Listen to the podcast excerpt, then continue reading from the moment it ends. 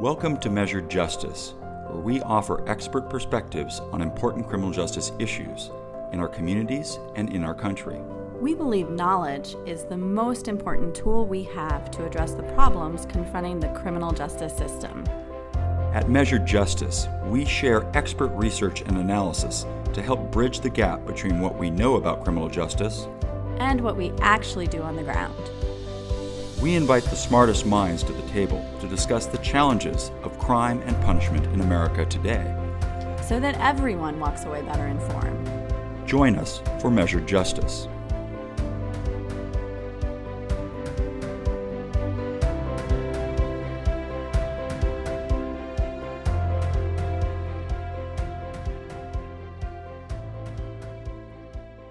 This is Ashley Otto.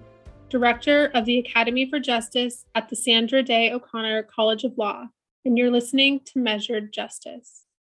This episode on the Arizona Supreme Court's recent decision on jury selection will be introduced by my co host, Erik Luna, the Amelia D. Lewis Professor of Constitutional and Criminal Law and founder of the Academy for Justice.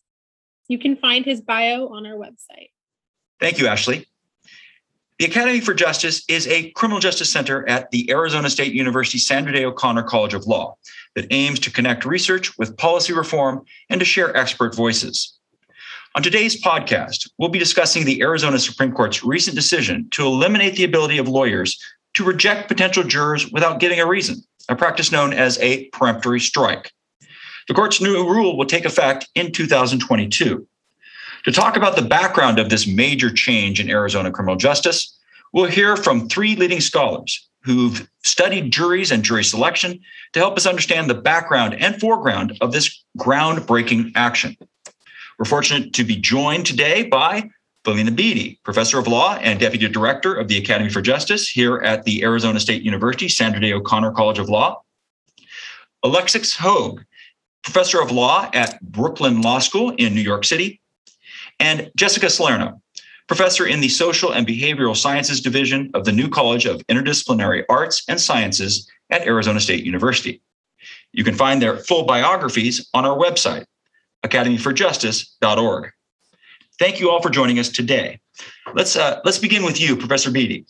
Can you provide us some background on this uh, important issue for jury trials in America?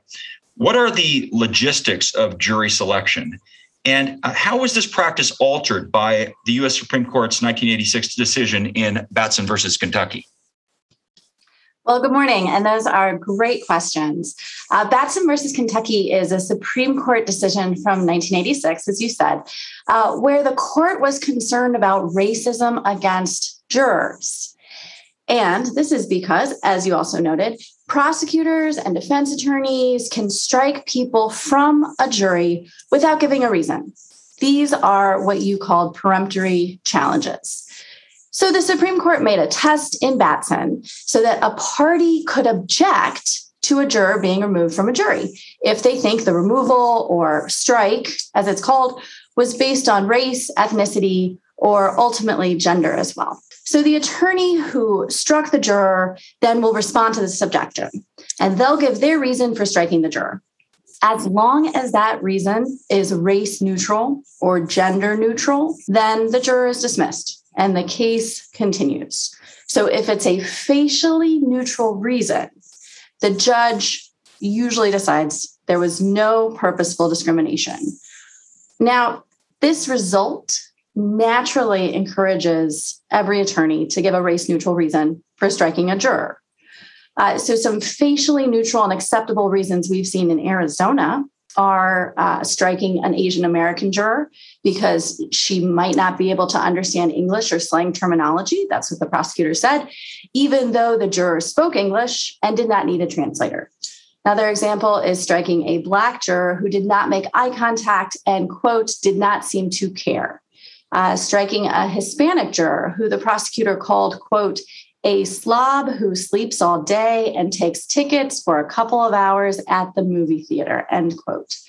Another example is striking a Hispanic juror for being too quiet and working as a UPS driver, which the prosecutor said, quote, may be associated with an increased likelihood of driving under the influence, end quote. All of these were facially neutral, they were acceptable reasons to strike the jurors. So ultimately, Batson is a Supreme Court decision that allows people of color to be struck from juries unless there is proven intent to discriminate. But at the time of the Batson decision, Justice Thurgood Marshall, who concurred in the decision, proposed eliminating peremptory challenges altogether. That would mean every time a juror is struck, the attorney has to give a reason for it. And now, 35 years later, the Arizona Supreme Court is eliminating peremptory challenges. They're taking up the call. Uh, and Arizona is the first state to do so. Uh, so that's where we're at right now with Arizona. And nationally, we're seeing a number of states that are reevaluating the Batson test and how to protect jurors of color from being struck based on racism. Thank you, P- Professor Beety. Let's now turn to Professor Hoag, who has studied and written on U.S. Supreme Court jurisprudence on discriminatory jury strikes. Since Batson, the Supreme Court has issued a series of cases like Snyder v. Louisiana, Flowers v. Mississippi, Miller-El v. Dretke, and Foster v. Chatman. What changed with these cases, and why do Batson related issues keep appearing before the Supreme Court?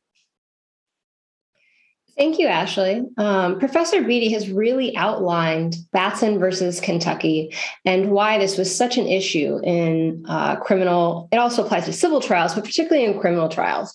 It really casts a doubt over public's confidence in criminal adjudication. And what we've seen in all of the cases that you mentioned after Batson is the Supreme Court carefully, sort of with a quarter turn, refining uh, the standard, that three part test that Professor Beety outlined for us in Batson. And immediately after Batson, there wasn't really a lot of relief granted. I practiced for a number of years in the state of Tennessee doing post conviction appeals in death penalty cases. Um, and until just a few years ago, Tennessee had never granted relief on appeal to somebody raising a Batson challenge. And so over, over the last 35 years, the US Supreme Court first, um, with an early case, uh, Powers versus Ohio, recognized okay, well, white defendants, not just black defendants, can raise a Batson challenge. That was an open question. It came about five years later.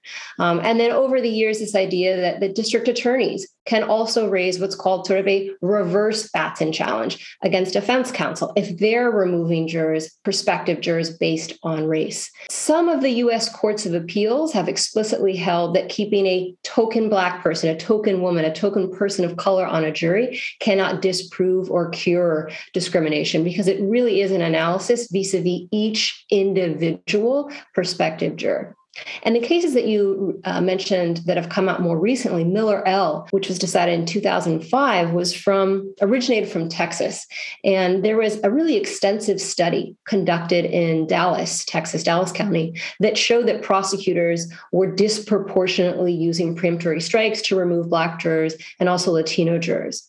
And what was really striking about that case is that the, the Supreme Court recognized that a defendant can rely on all relevant circumstances to make out that first prong of intentional discrimination. So it allowed defendants to uh, look at a prosecution office's strike rate it allowed a defendant to point to a specific prosecutor's strike rate, perhaps in other cases, to help build the case for whether or not that prosecutor was discriminating based on race in their case. And so that ended up being a really powerful tool for defendants. Uh, Snyder versus Louisiana really emphasized, and this didn't change the law, it emphasized that a single discriminatory strike against one juror is enough to invalidate the trial, and that is enough to be unlawful. More recently, I think we've heard about Foster versus Chatman uh, and also um, the Flowers case, Flowers versus Mississippi. These were older death penalty cases. Foster was tried in the late 1980s. Flowers, again, that's a, a many decades old case. And those are instances where you had prosecutors intentionally discriminating based on race in jury selection. Uh, the court in Foster said just really the sheer number of references that the DA made to race in their notes. Um, they had they had handwritten notations indicating that they if they had to accept one of the black jurors, maybe this was the best of the, the prospective black jurors. And the court also uh, refined its analysis by uh, concluding that strikes that are motivated in substantial part by discriminatory intent can violate the 14th Amendment. So it didn't have to necessarily be the only reason, uh, but a substantial reason. And Foster versus Mississippi, I mean, you can't make these facts up. Um, and and this was obviously the topic of, of another podcast series. Uh, but the the prosecutor Doug Evans, he had used, um, I want to say, forty one of forty two strikes against potential black jurors over the course of six trials. Uh, and just to repeat that, 41 of 42 black jurors removed and they found that in that that office it was winona uh, mississippi that the strike rate uh, was about four times 0.4 higher vis-a-vis black uh, potential jurors than white. So these are this is really striking evidence, and and what the number of cases that goes before the U.S. Supreme Court shows is that this is really still an ongoing problem um, nationally, at the federal level, in state and in criminal trials. Well, thanks to Professor Beety and Professor Hoag, we have a good picture of the law. Let's turn to Professor Salerno to discuss uh, what we know about jury strikes in Arizona as an empirical matter. The Arizona rule proposals uh, found that, quote, Arizona, like other American jurisdictions, faces persistent problems with unlawful discrimination on the basis of race, gender, religion, and other impermissible classifications in jury selection. Data from the Administrative Office of the Courts showed that in Arizona criminal cases, African American jurors were unrepresented by 16%, Native American jurors were underrepresented by 51%, and Hispanic jurors were underrepresented by 21% in the venire. Professor Salerno, how does this data square with what we see nationally? And why hasn't Batson been effective at combating unlawful discrimination? Yeah, so unfortunately, this is definitely not a specific Arizona problem. Uh, this is definitely a national problem. So we see similar patterns in data across the country. There have been a lot of very impressive large scale studies that have been conducted in lots of different states in the Midwest, in the South, um, all over, where um, researchers will collect large amounts of data spanning years where they'll collect data on thousands of cases. They'll look at uh, who was seated on the jury the percentage of different races in the population and um, and the point of these studies is to similar to the arizona data try to determine whether minority uh, racial minorities are underrepresented relative to what we would expect given their presence in the population. And uh, across the country in all these different studies a very consistent pattern has showed up which is that even though it's post Batson and we have the Batson rule in place, attorneys continue to use peremptory strikes to exclude uh, racial minorities significantly more than white potential jurors and at rates that far exceed the um, that racial group's proportion in the population. So it's not just that they're striking black or other racial minority jurors more than white jurors but at much much higher rates than what you would expect given how often they um, they occur in the population. So uh, these data also show that these tend to be in cases most often when um, there are Black defendants, and prosecutors are typically um, most commonly the ones who are striking Black jurors. Uh, but that's not always the case. We do have, as uh, Professor Hoag pointed out, uh, this can also happen from defense attorneys. And I think, uh, you know, it's interesting just in the last month, we've had two very high profile cases here in our country where there are racial issues at their core. So the Rittenhouse case, the Ahmaud Arbery case, uh, and despite the fact that there are very, you know, intense racial issues at their core, we have juries that uh, were seated that are almost almost entirely white. So both juries, 11 of the jurors were white, and there was one uh, token black juror, as uh, Professor Hoag mentioned. Um, and so, you know, regardless of defense or um, prosecutors, the net effect here is that uh, when there are Black defendants or when there are white defendants whose crimes are um, potentially racially motivated, those decisions are being made by juries who end up being mostly white. And the data um, from, from research studies show that this is a pervasive national um, problem. For example, in the Ahmaud Arbery case, uh, despite that county being uh, almost a third Black, um, you know, they, we had only one Black juror um, on that jury. So And this, of course, has a lot of negative consequences for both the quality of deliberations and also the perceived legitimacy of our system. We've had a lot of articles written just in the last week, couple of weeks about um, problems with this. So, as for your second question, uh, so why, you know, why are we still seeing this problem? um, despite Batson, um, that was clearly designed to try to prevent this. Um, I would say that there are several problems with Batson, um, but you know I think three kind of main problems, and I think that um, the big problem was highlighted really well in the Ahmaud Arbery case a couple of weeks ago. We had a situation where we had only one black juror, and we actually had the judge explicitly saying on the record that he did think that there was um, quote intentional discrimination going on during jury selection, and that he recognized there were racial overtones and that you know all but one of the African American jurors were excused through peremptory strikes. He argued that that didn't mean that he had the authority to reseat them because his hands were tied because legally the attorneys weren't actually doing anything wrong. They were operating within the rules, uh, which of course suggests that perhaps the Batson rule is, you know, broken. Um, in some ways. So, the first big problem that I see um, why Batson is not effective is that even if attorneys are knowingly discriminatory, even if they know they're striking Black jurors purposefully, it's incredibly easy to come up with race neutral justifications. We have lots of data and studies showing that overall, Black jurors are being struck disproportionately, but all of the attorneys are able to come up with racially neutral justifications. And the other half of that problem is that these race neutral justifications are completely unfalsifiable. It's, it's almost impossible to prove that they're basing their decisions on race, um, unless, as as uh, Professor Hoag pointed out, they have taken explicit notes or there's some hard proof. It's really hard um, to prove that someone was basing their peremptory strike on race.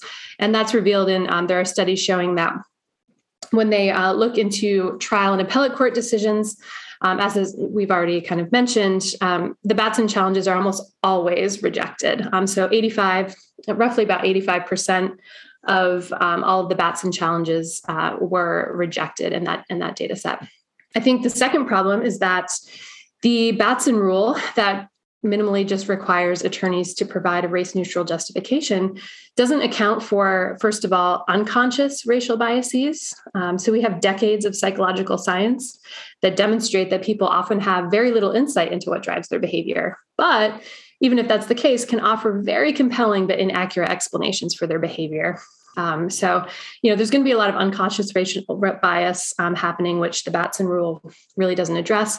And also, it doesn't account for structural racism. Um, a lot of times, attorneys are striking uh, Black jurors for things that aren't race per se, but are factors that are highly correlated with race, such as having a history of bad interactions with law enforcement or living in a high crime neighborhood. Um, and you know, a couple of states, Washington and California, have very recently tried to attempt to account for this by um, coming up with a list of what they call "quote presumed invalid justifications" for striking a juror that historically have been associated with discrimination in jury selection. And what they're doing is they're um, they're suggesting that um, they can't use those reasons unless they can provide clear and convincing evidence that they aren't based on race. So they're kind of shifting the burden from proving that they are based on race to proving that they aren't. Um, so again, things like distrust of police and living in high crime neighborhoods. So the Batson rule, uh, you know, again, really doesn't account for these structural um, racism um, factors which lead if, if people are so even though they aren't technically based on race if we're striking everybody who's had a bad interaction with law enforcement or lives in a high crime neighborhood we're going to be striking um, black jurors at, at much higher and disproportionate rates. And the last problem i would say i would briefly mention with batson is that it doesn't account for the earlier phases of jury selection that also disproportionately exclude Black jurors. Um, so, you know, the first step is just showing up for jury in the first place. Um, and often jurors are excused for hardship, such as financial hardship, childcare issues, things like that. And the data show that um, these factors disproportionately affect jurors of color. So, at the first stage, we have less potential jurors showing up um, in these racial minority groups in the first place. Um, and then the second phase, the attorneys can challenge jurors for cause. So when they do have a reason that they argue that the judge can accept or not. And several studies have found that actually there are even more pronounced racial disparities in challenges for cause than in peremptory challenges. There was one study that had very um, disturbing data where they found that Black jurors were challenged for cause 181% more than would be expected given their prevalence in the population, which is pretty astounding. But then also in contrast, white jurors were challenged at half the rate that would be expected. So, so we're seeing kind of this leaky pipeline kind of thing where we lose jurors of, of color just in the hardship challenges and the challenges for cause. So once we get to the use of peremptory challenges, there are so few black jurors left that it's easy to basically almost wipe them out entirely. I would say that, um, you know, and people have voiced a lot of different concerns about Batson, but I think those are the the main ones that I see. Thank you so much, Professor Salerno. That was very helpful in understanding the data and the problems with Batson. Let's turn now to Professor Beety. You were an appointed member of the Arizona Bar Association's working group from 2020 to 2021. Can you tell us a bit about your experience and what do you think the impact will be from the Arizona Supreme Court's rule change? Sure. Uh, well, I, am so glad Professors Salerno and Hoag laid out the multiple multiple problems with uh, Batson and with racial bias, uh, particularly among juries and with our, our jury system. Uh, but for the the public at large, really, uh, it was George Floyd's murder that prompted uh, a lot of actors within our judicial systems nationally to uh, look at addressing eliminating bias in our legal system. Um, so, in the wake of George Floyd's murder, uh, Supreme Courts or the chief justices of 24 states and the District of Columbia all issued statements emphasizing that they play a crucial role as courts to eliminating bias. Uh, and in Arizona, the Arizona Bar Association tasked a Batson working group with changing the Batson test in order to protect people from being struck from a jury due to bias.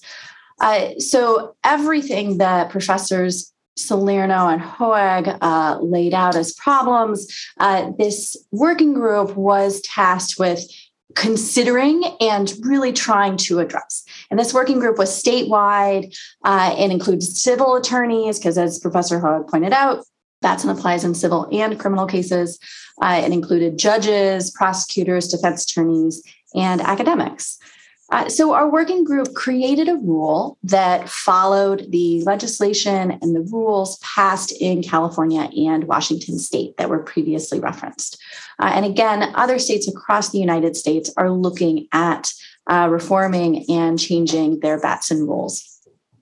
Our proposed rule adopt, adopted an objective observer test uh, meaning uh, it would be what would an objective observer believe uh, and whether that objective observer believed that race was the reason behind the strike. Uh, it also uh, found certain reasons presumptively invalid uh, that were historically associated with discrimination, as Professor Salerno pointed out. so, for example, again, the reason to strike someone can't be that the juror lives in what is called a quote high crime neighborhood end quote uh, or it can't be that they distrust law enforcement or have had a negative interaction with law enforcement, um, or something as simple as they have a child outside of marriage. Those reasons are or would have been presumptively invalid. So the proposed rule really tracked Washington State Rule 37 and California Bill 3070, except that it also protected people based on sexual orientation, religious affiliation, and disability. At the same time that this working group was crafting this rule, uh, two Court of Appeals judges, Judges Swann and McMurdie, proposed a rule to just completely eliminate peremptory challenges, completely, in both civil and in criminal cases. Judge Swann was on the working group, uh, so we had a number of discussions about this. And both proposals went up to the Arizona Supreme Court at the same time for them to make their decision on how they were going to address the problems in the Batson test. So while the Arizona Supreme Court was considering which way to go, uh, I did a couple of presentation to judges about uh, the proposed rules. And I kept hearing from judges that they preferred eliminating peremptory challenges because, in their opinions, it was simpler, it seemed more workable, uh, and that was where they were leaning. And ultimately, the Arizona Supreme Court agreed. And they decided to eliminate peremptory challenges in Arizona starting January 2022. Uh, and as far as the impact, I do think judges are receptive to this rule change because they had to limit the number of peremptory challenges that were permitted during COVID in order to keep the size of the jury pool down. So they were already limited to three peremptory challenges uh, per side. And they had already acclimated to this idea of eliminating peremptory challenges. Uh, and the hope is that the impact will be that we will see more diverse juries. Thank you, Professor Beety. Uh, let's now talk about how peremptory challenges are being reconsidered across the country. Uh, Professor Hoag, can you tell us a little bit about what jury selection reform uh, is going on nationally and uh, what these reforms look like? Yes, I, I wish I could say that um, jury selection reform uh, looks as great as it does in Arizona. Um, Arizona is really a leader in this field. Um, I think it was Professor Beety that that mentioned, you know, back in 1986 when um, the Supreme Court decided Batson versus Kentucky, Justice Marshall then suggested that the way to get rid of racial discrimination in jury selection was to, to get rid of peremptory strikes. And that as long as peremptory challenges were around, uh, it would it, it would allow advocates counselors lawyers to remove jurors based on on bias. And so i wish that what what is happening in arizona would happen across the country. Um, but there is there's hope and i think arizona is really a leader and that other states will soon begin to follow suit. And i know this has come up a little bit already uh, but california and connecticut have both uh, essentially identified uh, or rather california has identified areas um, that are presumptively invalid uh, in terms of that second prong of the Batson versus Kentucky analysis, where the challenge party has to then present some sort of race neutral, gender neutral reason for their strike. And so in, in Connecticut, and I know um, Professor Salerno has identified some of these, this idea that somebody distrusts law enforcement or uh, lives in a certain neighborhood or perhaps has a child outside of, of marriage, uh, these would be presumptively invalid reasons. And then uh, the party would have to further explain. And then in California, it's actually a little bit more a broader reform. So they have recently passed the Racial Justice Act, which prohibits the use of race or ethnicity in convictions or sentences, sentencing. And so a challenger uh, can identify some aspect of racial discrimination anywhere in their case. And if that happened to be at jury selection, uh, then that could be a means of obtaining relief in post conviction. State versus Gregory was a really exciting case that the Washington Supreme Court decided in 2018, analyzing their own state constitution. And they ruled that their death penalty was unconstitutional because it was it was arbitrary and it uh, was racially discriminatory. And in the course of deciding that case, Washington State uh, took a hard look at at uh, jury selection in their state and concluded that people of color were being removed at disproportionately high rates from juries.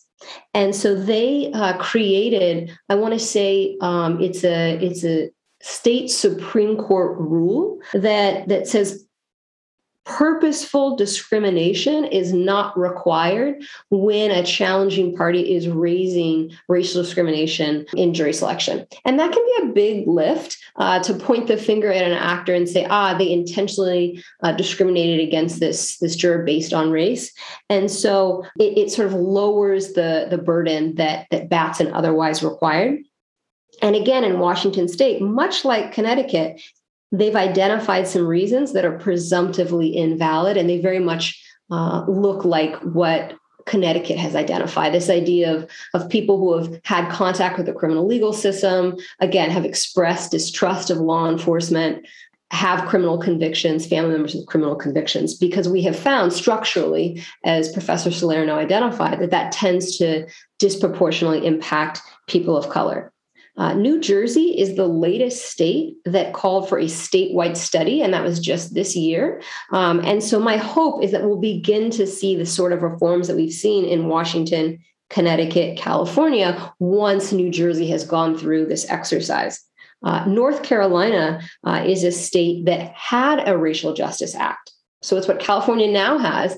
And it existed for a small window of time. They had a relatively progressive state legislature that passed the Racial Justice Act prohibiting racial discrimination in criminal cases. And then uh, once they had a new sort of state elected officials, they repealed that act. And so there's been some interesting litigation before the North Carolina Supreme Court determining uh, whether or not the people who, who raise challenges during that small window of time with the Racial Justice Act uh, can still obtain relief.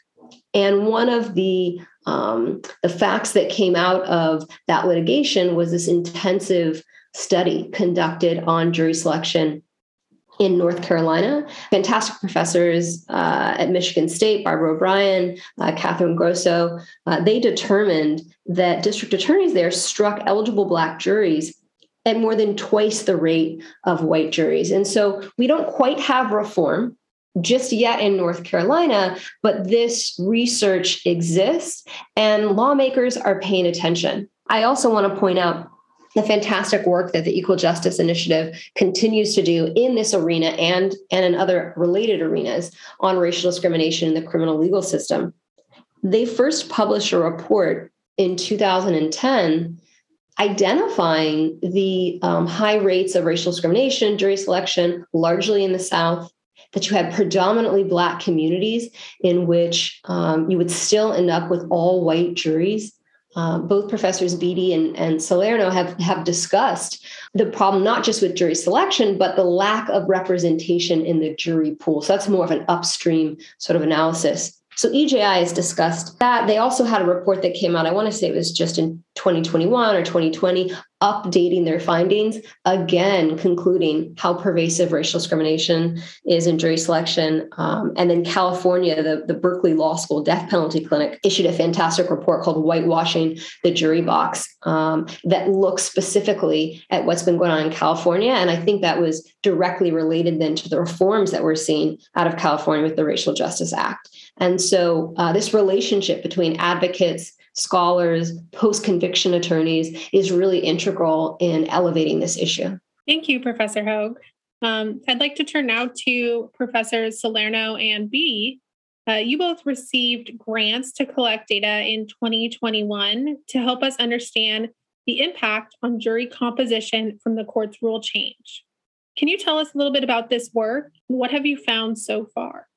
Yeah, well, we're actually in uh, very early phases of this. Um, so, right after the decision was made a couple of months ago, there was a big scramble in the research community and among those of us at ASU to say, oh wow we ha- really have to capture this. We have to collect data on this. Um, you know all the other states c- contemplating this kind of step are going to be watching us. So uh, what can we do to, to try and um, make sure that we're in a, a, place where we can collect data on this? So yeah Valena and i and we also have some colleagues in the uh, school of criminology and criminal justice uh, Cassia Spohn shion and Hank Fradella. Um, so that's our research team which is nice. We kind of span a lot of disciplines you know psychology law criminology um, and all that. So uh, we got together and we uh, applied for some funding. Uh, we're actually at, um, like I said, a very early stage. So the National Science Foundation has a very uh, special grant program there called a rapid grant. Um, typically, when you apply for these big grants, you're waiting six months for a review process and then another few months to get the actual funding. And of course, our rule change is happening in January. So uh, the, the rapid grant program kind of fast tracks that and um, goes through a quicker review process. So we are at the final stages of that and are very excited. So we've been working with the Arizona courts in Pima and Maricopa County, um, who have been wonderful. And and uh, really op- not only open to sharing data with us, but um, actually really, really enthusiastic about the project, which has been wonderful. And uh, basically, our goal is we have a few different um, aims in our research project. The, the most um, perhaps obvious one is we're collecting data on racial composition of juries um, before the change. And then we're going to be collecting data in 2022 um, on racial um, composition of the juries after the rule change. Uh, and we're going to get a little more nuanced and granular than that. We're going to, fortunately, the Arizona courts in Maricopa and Pima collect data on each stage of the jury selection process. So we'll have the racial composition of the people who showed up to jury selection, the percentage of each minority group who were challenged for hardship, for cause. By um, we have, of course, in the pre data we have the peremptory challenge um, compositions as well. So we'll be able to hopefully see if there's a significant shift um, that you know we're all sort of hoping for with this change, which is that we'll have a higher percentage of racial minorities on our juries after the rule change compared to before the rule change. Uh, and we're also hoping to get at some of these other issues that have been discussed today about how the rule change might, for example, change uh, attorneys' strategies during jury selection? Are we, for example, going to suddenly see that they spend a lot more time arguing for cause after the change before the change? And do they do that more so for jurors of color, for example, um, and things like that? We're also going to be conducting some interviews with attorneys and judges after the rule change to get their opinion on um, what they see as, as um, potential changes or impacts as it happens. So we're very excited about the project. Uh, we've been meeting already with the Arizona courts to get the the pre-change data, um, which we're working on, and um, so we don't unfortunately have results to report yet. It's actually probably going to be a while to um, for us to be able to make the pre and post comparison, but we're very excited to hopefully provide um, some answers to to these questions um, and about whether the peremptory challenge rule change actually has the impact that was intended. Professor Beety, would you like to, do you have any comments on that? I obviously second everything that Professor Salerno has said. She has been the one leading this project, and I've been delighted to be part of it from the law school and with the Academy for Justice. It really is powerful to have a broad spectrum of academics with uh, different deep backgrounds and uh, experiences uh, to be able to try to tackle this right now and really capture what's going to be going on. As has been pointed out, Arizona is the first state to do this. Uh, and the fact that the courts have been uh, very willing to uh, work with data analysts and with academics to track what happens in this coming year uh, in the implementation of this is really powerful and encouraging. And that also means, again, this is untested. We don't know what the results will be. We know what we hope the results will be, which is more diverse juries. We don't know. And so to be able to collect this data in the first year and turn around and give some feedback, I think can really hopefully help guide the process both in Arizona and perhaps nationally.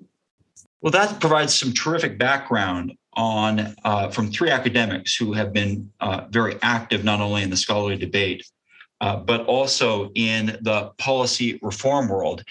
And so I'd like to think about the potential arguments that might be made in favor of retaining peremptory challenges and uh, actually the arguments that were made by academics. And for that, I'd like to read a couple of quotes from a, a 1975 Law Review article by uh, Stanford law professor uh, Barbara Babcock, who offered the case for uh, retaining peremptory challenges.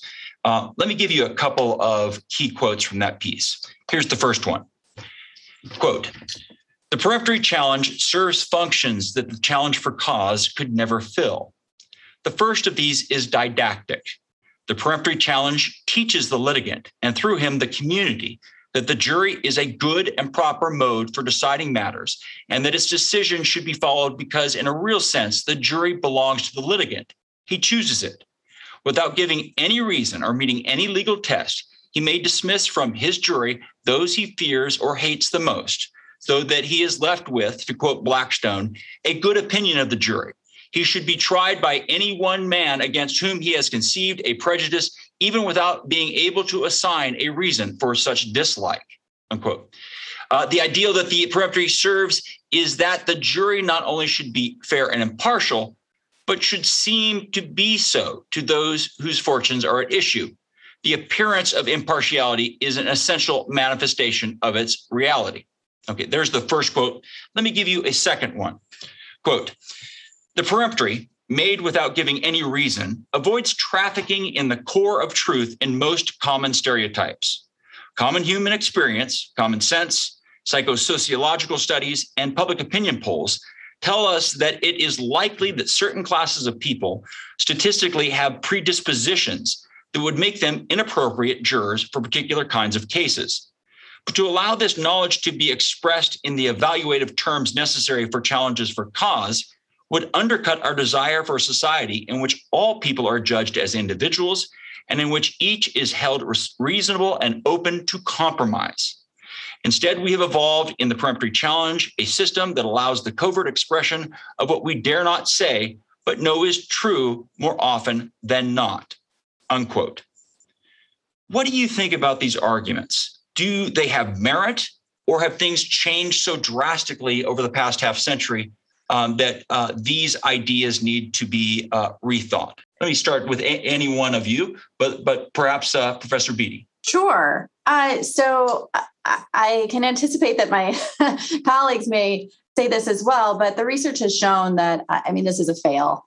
Uh, even if we look at again the trials that are going on right now, the Ahmaud Arbery trial, for example, uh, it doesn't even look impartial. It doesn't even have the um, appearance of impartiality to the extent that the judge is recognizing that as well. So I think uh, the the research, the extensive research that has been conducted, really shows how much we've learned since uh, this was uh, penned in 1975.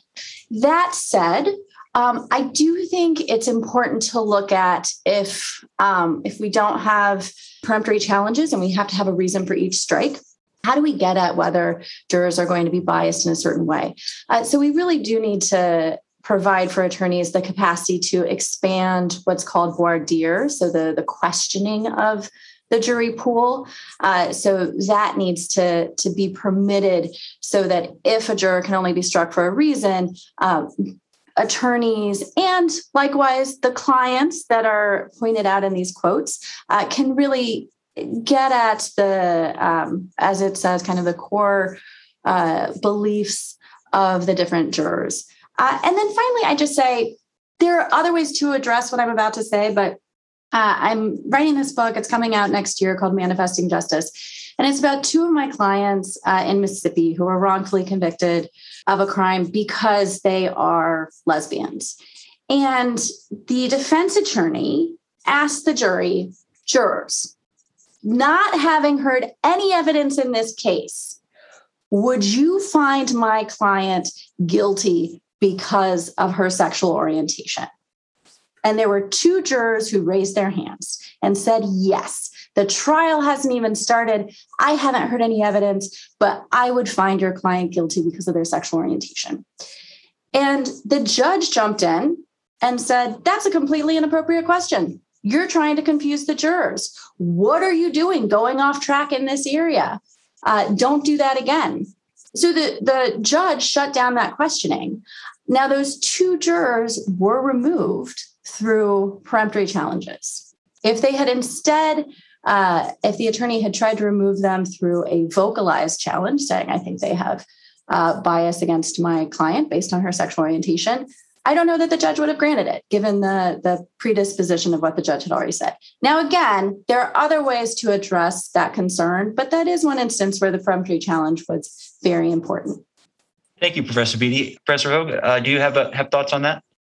I have so many thoughts. Um, I'm, I'm not usually one to disagree uh, with the great late um, Barbara Babcock, but but here I do. Um, and I, I recognize that it's not just prosecutors uh, that want to be able to use peremptory strikes, but really it's defense counsel. And when I talk to to my peers and, and when I do uh, CLE trainings, preemptory challenges, preemptory strikes, it's a very powerful tool for defense attorneys as well. They often want to get rid of jurors who have an allegiance with law enforcement. So maybe they have family members who are law enforcement, or maybe who are in military. There's an there's an idea uh, that people that have that kind of history or proximity are perhaps more prosecution friendly. Um, and so defense attorneys really, really don't want to um, lose preemptory strikes either. And I know Professor Babcock started her career at the Public Defender Service and was the first um, director there in, in DC. So it doesn't surprise me that she's defending uh, preemptories. Um, but I think many of the same arguments she's raising, you know, lawyers can use strikes for cause to remove problematic jurors and to ensure that the defendant's Sixth Amendment right to a impartial jury is, is upheld. And as Professor Beety already alluded, uh, it requires defense attorneys to engage in much more penetrating voir dire. And that also requires judges to allow attorneys to question prospective juries.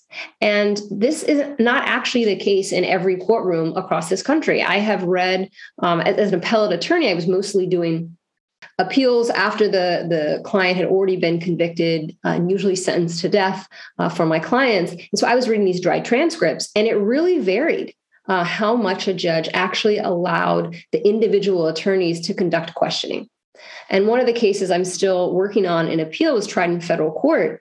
And it was a, a cross racial crime. So it was a Black uh, defendant, white victim, uh, a largely white, skewed conservative, uh, politically conservative jurisdiction.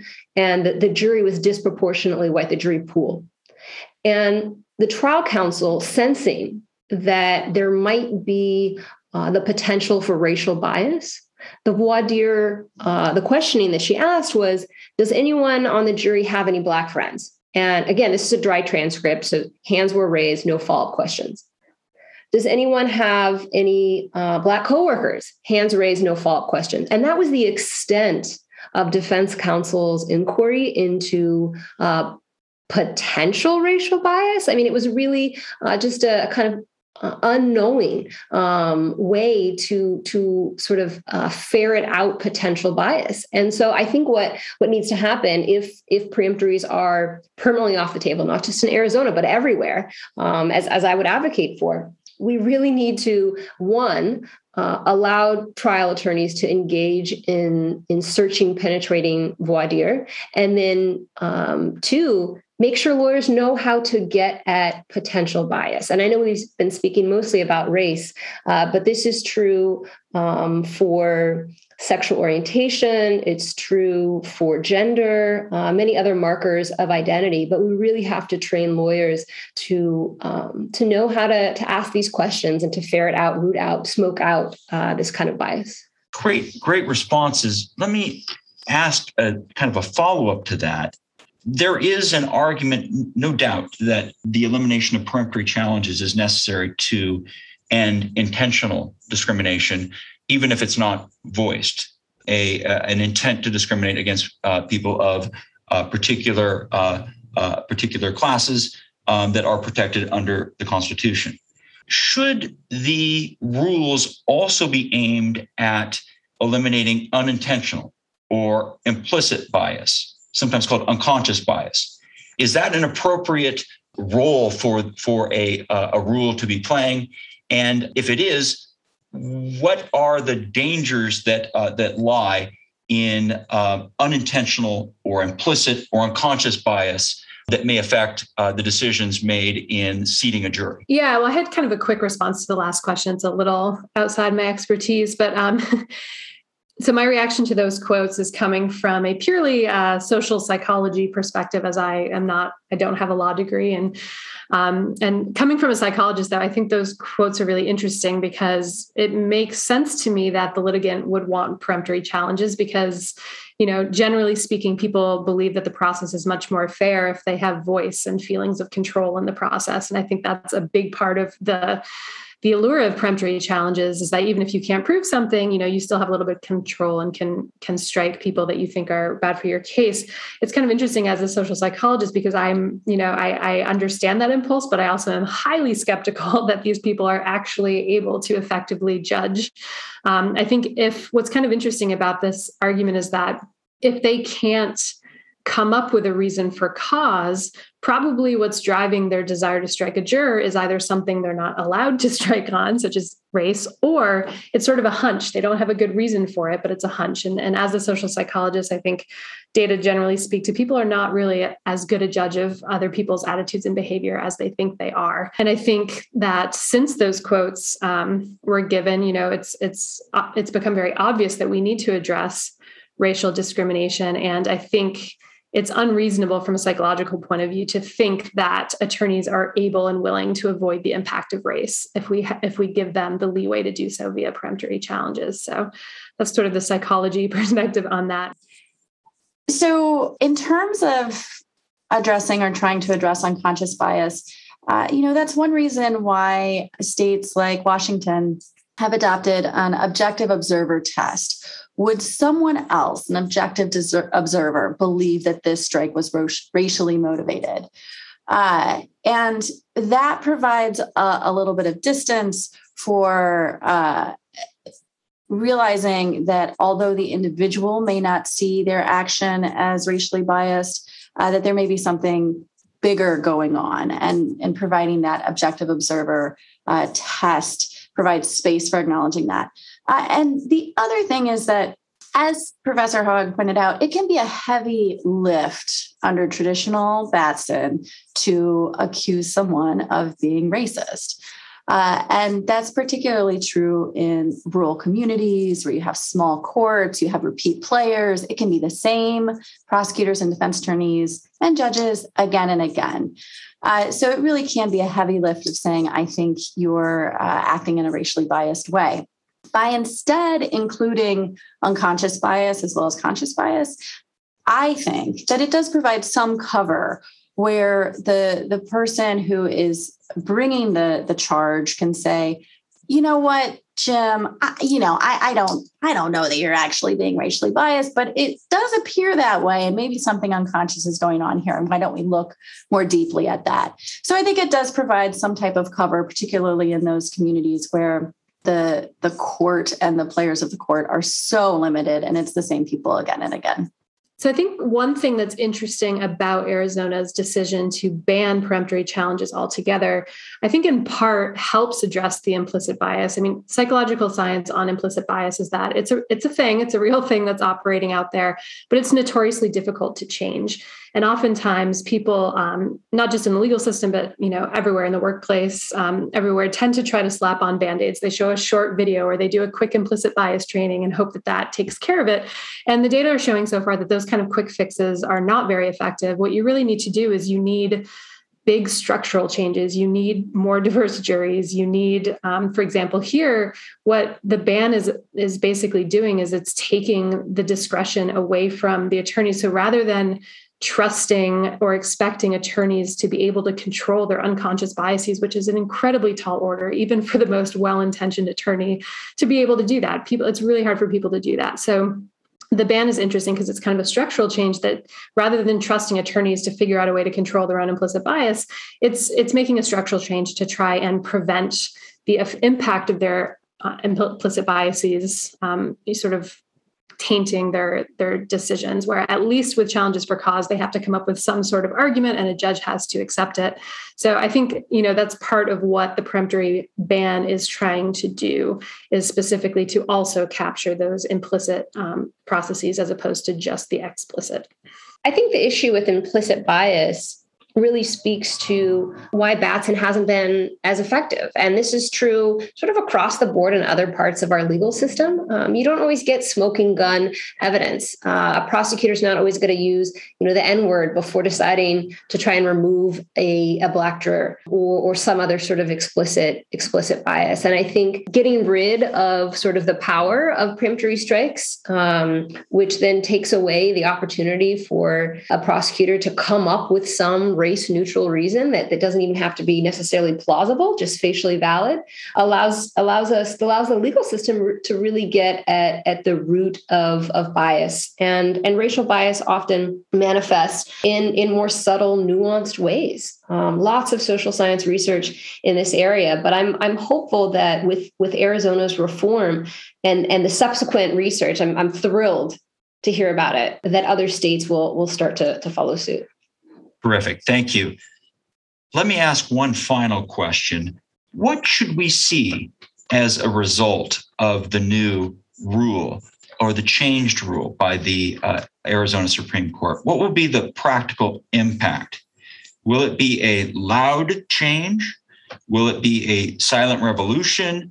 Will it be full incorporation by the criminal justice system uh, as it moves forward, uh, dealing with more and more cases? Or instead, is there a possibility that the problems that we've seen in peremptory challenges will simply migrate over into a more robust uh, understanding of for cause challenges? Well, I'm a bit biased because we are just launching this huge study, but I hope that before any you know, before big, huge sweeping changes, we get a chance to look at some data. I think what's really interesting about this is that, you know, a peremptory ban has been talked about for decades. It has a lot of potential.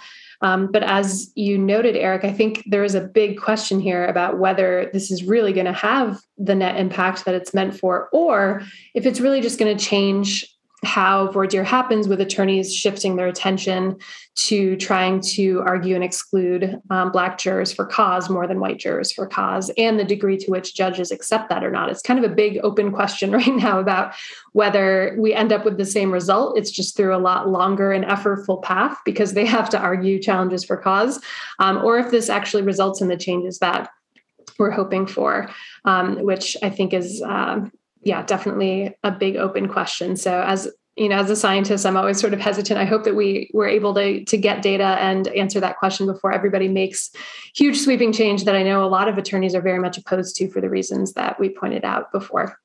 Thank you. Any other thoughts? That brings us to the end of our time today. We want to thank our guests for a terrific discussion. Professor Valena Beety, Deputy Director of the Academy for Justice at the Sandra Day O'Connor College of Law, Professor Jessica Salerno of the New College of Interdisciplinary Arts and Sciences at Arizona State University, and Professor Alexis Hoag of the Brooklyn Law School in New York City. Thanks also to my co host, Ashley Otto, and our producer, Amina Ketchen Kamal. This podcast is a service of the Academy for Justice at Arizona State University's Sandra Day O'Connor College of Law. I'm Erik Luna, and this has been Measured Justice.